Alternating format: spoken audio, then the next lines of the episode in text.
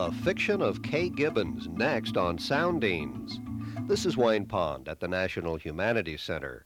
Join me now for readings and a conversation featuring novelist Kaye Gibbons. She's here with another installment in a continuing series of programs highlighting the work of contemporary Southern writers. There's a charm for an easy life that I got out of the a manual, a folklore manual published around the turn of the century, but I have no way of acquiring all of those things. And I'm looking for a charm, and maybe when I have written about 40 or 50 more books that I'll understand what it is. I wish I knew. Novelist Kaye Gibbons. She'll be back in just a moment with readings and a conversation about two of her books, Ellen Foster and Charms for the Easy Life. This program is part eight of New Southerners, a continuing series highlighting the work of contemporary Southern writers. Major funding for New Southerners comes from the Lila Wallace Reader's Digest Fund. Soundings is a cultural affairs service of the National Humanities Center.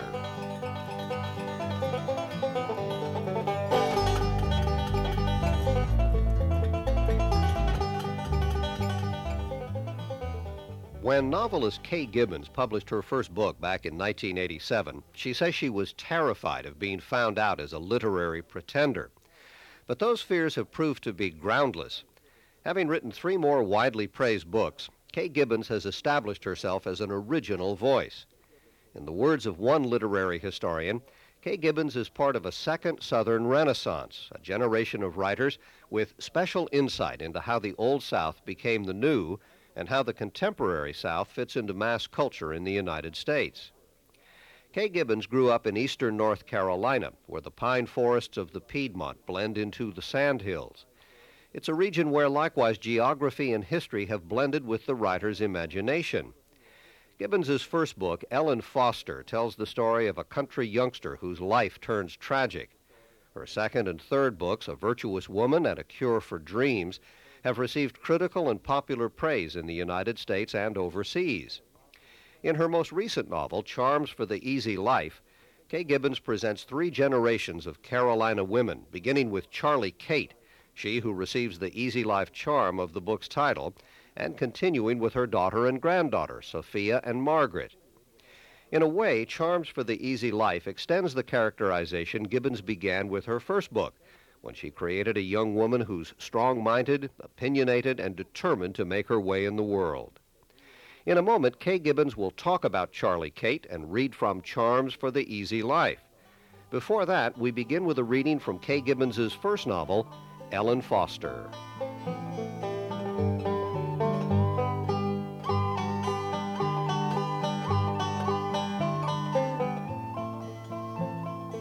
Starletta, I always thought I was special because I was white, and when I thought about you being colored, I said to myself, it sure is a shame Starletta's colored. I sure would hate to be that way. White people selling your mama's quilts like they do. And the three of you live in that house that's about to fall down. I always went away from your house wondering how you stood to live in a house without an inside toilet. I know your daddy just put one in, but you went a long time without one longer than any white folks I know. And when I thought about you, I always felt glad for myself, and now I don't know why, I really don't.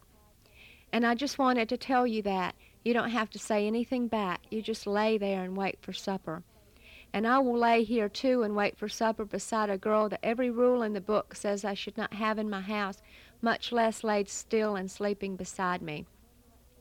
But while I watch her asleep now, I remember that they changed the rule so it does not make any sense for me to feel like I'm breaking the law. Nobody but a handful of folks I know pays attention to rules about how you treat somebody anyway.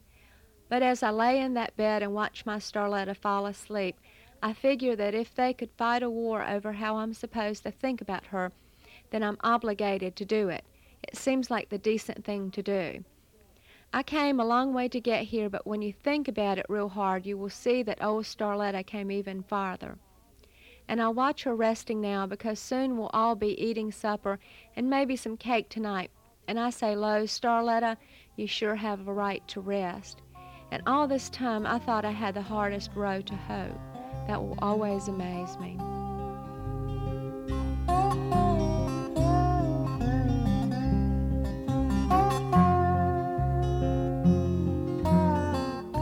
Tell me about the voice of little Ellen Foster. Uh, that book goes back to 1987.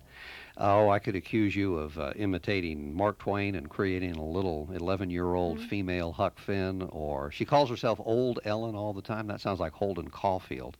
Who were your models? How did you invent that voice? Can I make a confession here? Sure. Mm-hmm. I think I may have read about three pages of Huckleberry Finn.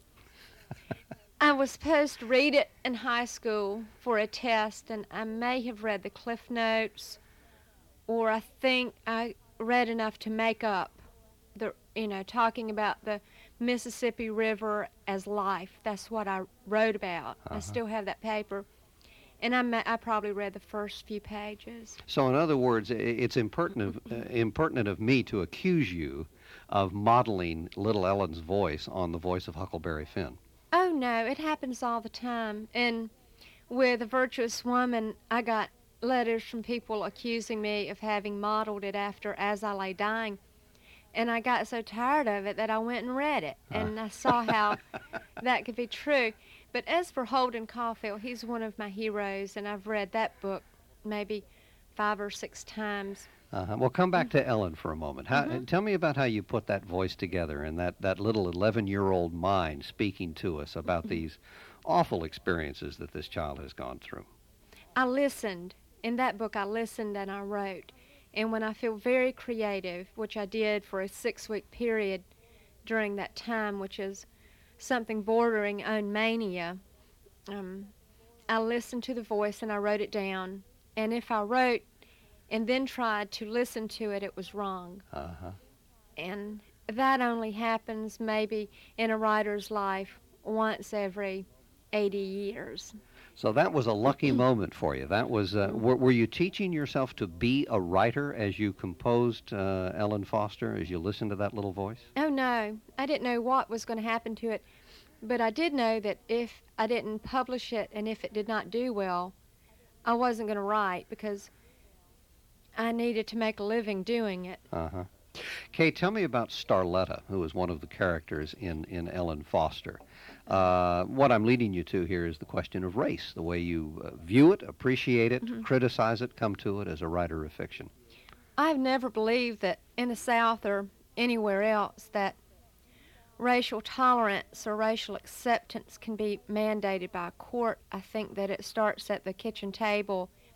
Whether you hear your father say nigger, colored person, Negro, black, Afro American, I think you get that value there. Uh-huh and I refuse to believe that it comes from any other place. I don't think it can come from reading Martin Luther King's speeches.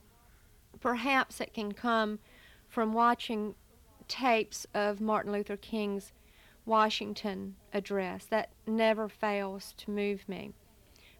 How long can that last? So I think it starts at home. So with Ellen, I wanted to make it start at home and I wanted to show her growth to racial acceptance via another person, via the black person. She talks about uh, what it's like to eat uh, a colored biscuit. Uh, she's a little worried about that. She's worried about the air, breathing the air inside a the, the home of black people. And so you build into her enough, what, uh, of a mixed set of feelings here that right. she is not a little preacher. She's not preaching to us about racial toleration. Um, um, I've about had all I can take and listen to all I can listen to about um, political correctness in literature. my, my goal is not to preach.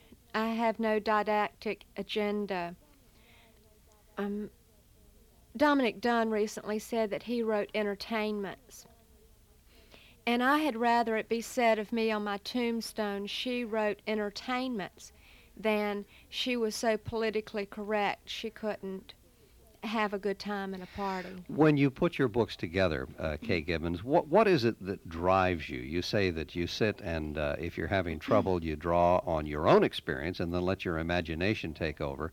Is it is it character? Is that what dominates? Is it event? Uh, for example, we're going to move from place A to place B. Tell me about the mixture between the people that you write mm-hmm. about and the things that happen to them. It depends on which draft I'm writing. In a book, I have 79 pages for because I count the pages every day when they come out of the printer. Um, um, I guess I'm page driven right now. Um, it starts with character and voice, and I meet one character, the main character, the the teller of the story. It's the first person story again. Uh-huh. And then when I go through it that second time, I meet and develop another character. So I can go through, I went through Charms of the Easy Life four times. One time for Margaret, one time for her mother, one time for minor characters, and then in that last draft that was written under the gun when the books were about to be in the stores, I developed the grandmother who took took over the story. And Allan Gurganus advised me when I was having trouble. He said, with each rewrite, give a character another attribute so you don't get bored. And I took his advice, and I did that. And in the last draft of Charms for the Easy Life, I decided they all should be avid readers. So I made a list of books I wanted them to read. And and, the, and I stuck that in. Josephine Humphreys in a Fireman's Fair, and it stuck the um, Hurricane Hugo in on her Uh-huh. last rewrite, and that's the thematic locomotive in that book. That's the event that drives it. And if you're decent, it doesn't look stuck in. that's the trick.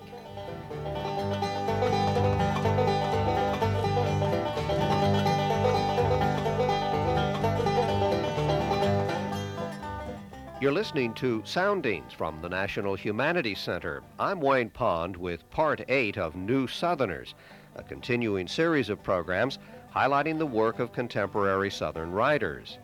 My guest is Kaye Gibbons. Her most recent book is Charms for the Easy Life. It's the story of three generations of Carolina women Charlie Kate, Sophia, and Margaret, grandmother, mother, and daughter.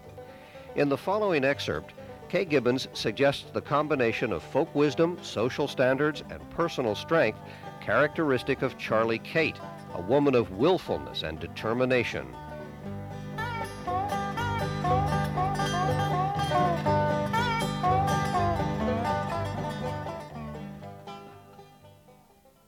There existed no similar tracks for young girls, but my grandmother broadcast information anyway. On the girls' birthday card, she would write the time and date she would arrive in person and tell them literally what was what. She took each of them a package marked Moontime Things, and inside were little muslin sacks marked False Unicorn for cramps, Evening Primrose Oil for moodiness, Horehound for bloating.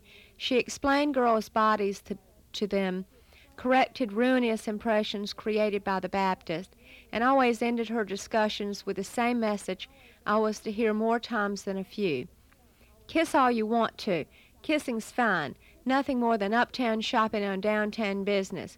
But if you suffer him to put that ugly thing in you before you're married, do not come to ask me how to undo what you have so stupidly done.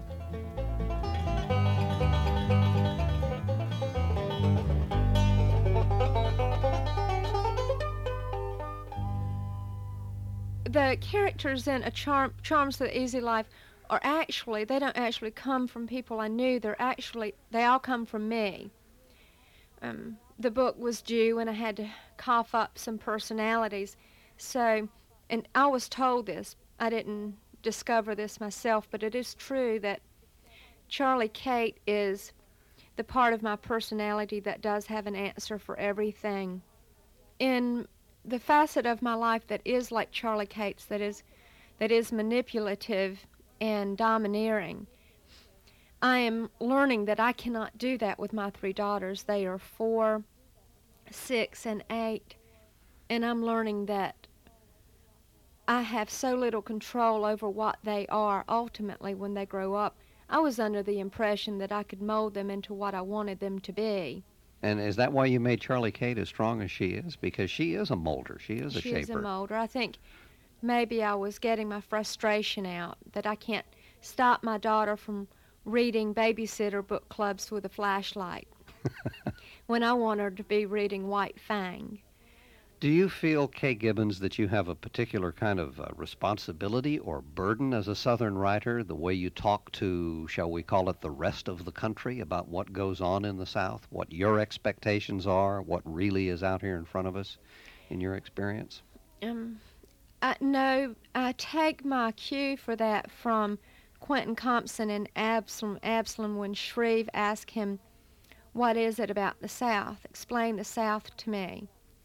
And Quentin responds that I can't explain it, you would have to live there.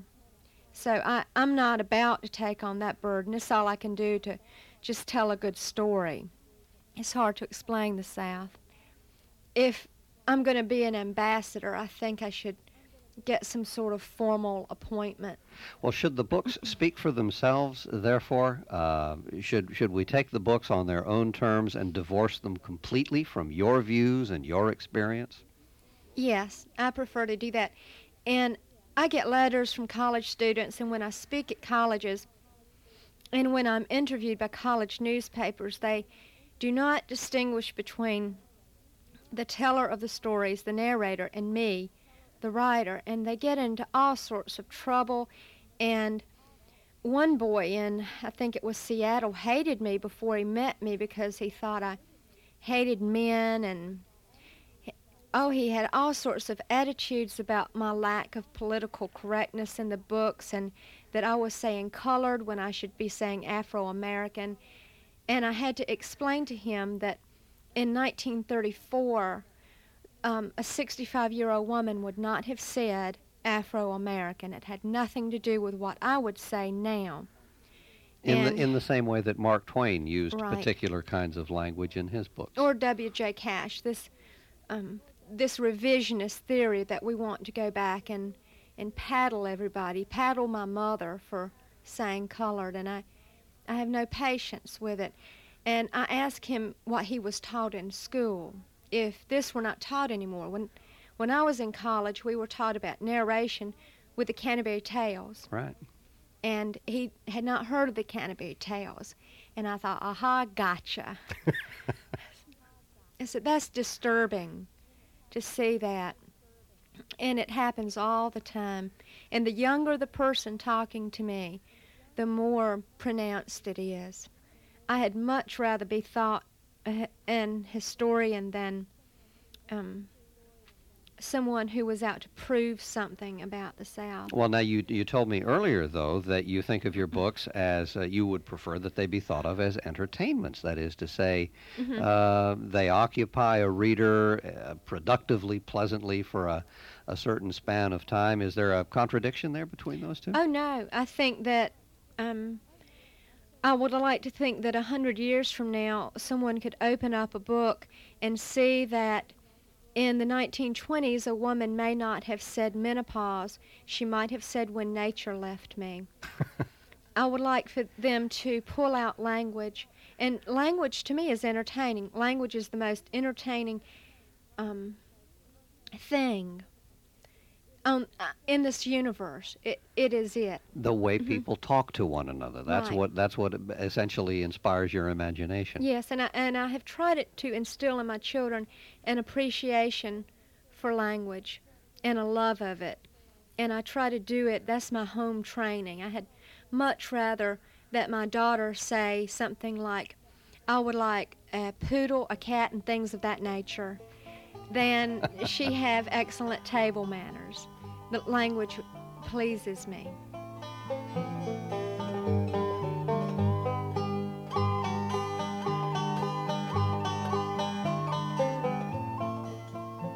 You're listening to Soundings from the National Humanities Center. I'm Wayne Pond with Part 8 of New Southerners, a continuing series of programs highlighting the work of contemporary Southern writers. Here again is Kaye Gibbons with another excerpt from her most recent book, Charms for the Easy Life. In this recollection, the novel's narrator, Margaret, revisits her grandmother Charlie Kate's early days of married life in turn of the century eastern North Carolina. Margaret tells how Charlie Kate received the folk charm of the book's title.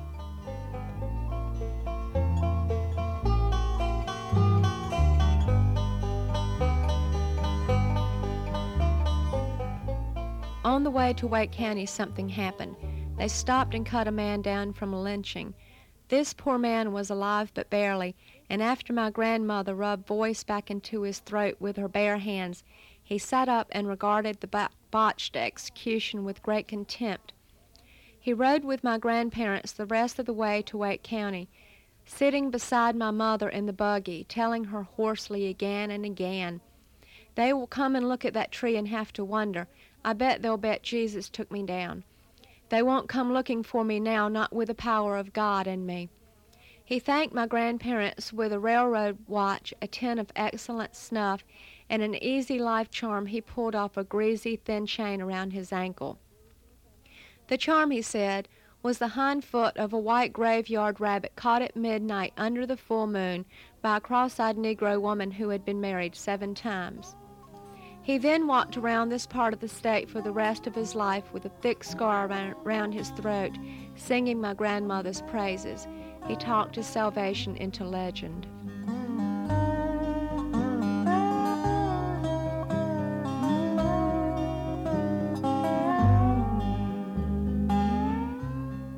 Kaye, tell me what you're working on these days. What I'm working on has no title. I'm not exactly sure what it's about, other than it's, it's about a woman who escapes an abusive marriage. But she's not a victim. She doesn't consider herself a victim. And maybe that's a response to watching too much Oprah Winfrey on the road. I didn't want her to engage in self pity. I wanted her to triumph over this, just not endure. W- would you say that these are universal situations that you're drawing on, or again, do they do they have particular Southern spins to the to the kind of situations and characters that you create? Her situation of escaping the marriage will will be universal. She comes from an old Southern family, a good family, in which things like this, if they did occur, were certainly never talked about. Uh-huh and part of her goal in her life is to hide it from her family. Is that emblematic of not just your fiction, but Southern fiction generally, talking about things that haven't been talked about, putting them on the table, and we sort of uh, we go through a, a kind of therapy with the writer? Yes, and we can see that most um, pointedly in Pat Conroy's Prince of Tides, that being a major theme of the the book that we what we do not talk about and the mother's insistence that we do not talk about that. And the only way he can survive is to talk about it. Uh-huh. so i write about the south because i feel a certain authority with that. I, I know who we are. And I, although i have been to other landscapes i don't know those. And i write about history because I, for some periods I do feel some authority. And my goal is to write a big Civil War book. And I, I refuse to take it on until I have read everything I can get my hands on. And I'm daunted because I know there's a lot oh, out there. It, it is more than an industry, the uh, uh, ongoing publication of material about the Civil War. Kaye Gibbons, what do you want for the South? Uh, do you do you dream, fantasize, think about things like this uh, when you consider your relationship to your readers and uh, your relationship to a tradition mm-hmm. of Southern writing? When I think about that, I think about it in terms of writing about the South, and I want us to keep the language alive. And in the book I'm working on now, I it's set in 1987, 88, and in order to keep language and the family rootedness alive, I had to give her a family with an old grandfather and a maid. I had to work at it because I, I find that I can't write about the South without some history. It's very difficult because if I did not do that, it would sound like a book set in Peoria uh-huh. or San Francisco and that's not what I want. Do you think you'll ever write a book that is not particularly Southern in its flavor and its tone and the experience that it draws on? If I am like Elizabeth Spencer and live in Canada or somewhere for a long enough time to feel part of that landscape, maybe so. But I, I just have no business doing that. And there's enough right here to write about. Mm-hmm. I think it would be silly And it would be as silly as me writing a book about nuclear submarines. it, it would be that odd, and I'm I'm not about to do it. Um, Allan Gurganus has lived in other places enough to write about them with authority. I lived in Marin County, San Francisco for 40 days and 40 nights. And that was enough, huh? It was enough. I could write about a woman who moves there and moves back, but I can't write from their point of view. And and it's not as if I I don't know their prejudices or their quirks. I do not know their their the landscape of that mind. Kaye Gibbons, I want to thank you so much for coming by the National Humanities Center to participate in our series on Southern writers. Let me mention uh, at least a couple of your books that I have here in front of me. Ellen Foster, that's Algonquin Books, that goes back to 1987, and the most recent book, Charms for the Easy Life, that's available from uh, Putnam's. And you're still with Putnam's? You're working on this new book with them? Yes. Uh huh. Kaye, thank you so much for coming by the center. I wish you well in your work. Thank you.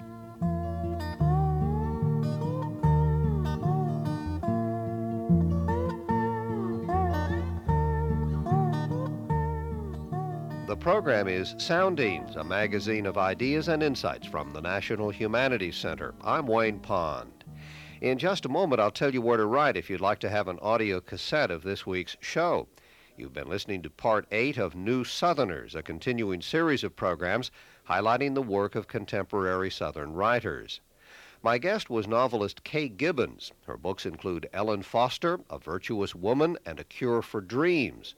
Her most recent novel is Charms for the Easy Life, published in paperback by Avon Books. Upcoming installments of New Southerners will present readings and conversation featuring Tina McElroy Ansa, Robert Olen Butler, Randall Kenan, and Brent Wade. For an audio cassette of this program, send $10 to the National Humanities Center, Research Triangle Park, North Carolina. The zip code is 27709 please ask for program number 716. That's program number 716, the National Humanities Center, Research Triangle Park, North Carolina. The zip code again is 27709. The music you heard on this program is from an album entitled The Devil's Dream and featured the Tarwater Band. Thanks for listening to Soundings. Major funding for this program came from the Lila Wallace Reader's Digest Fund. Soundings is a cultural affairs service of the National Humanities Center.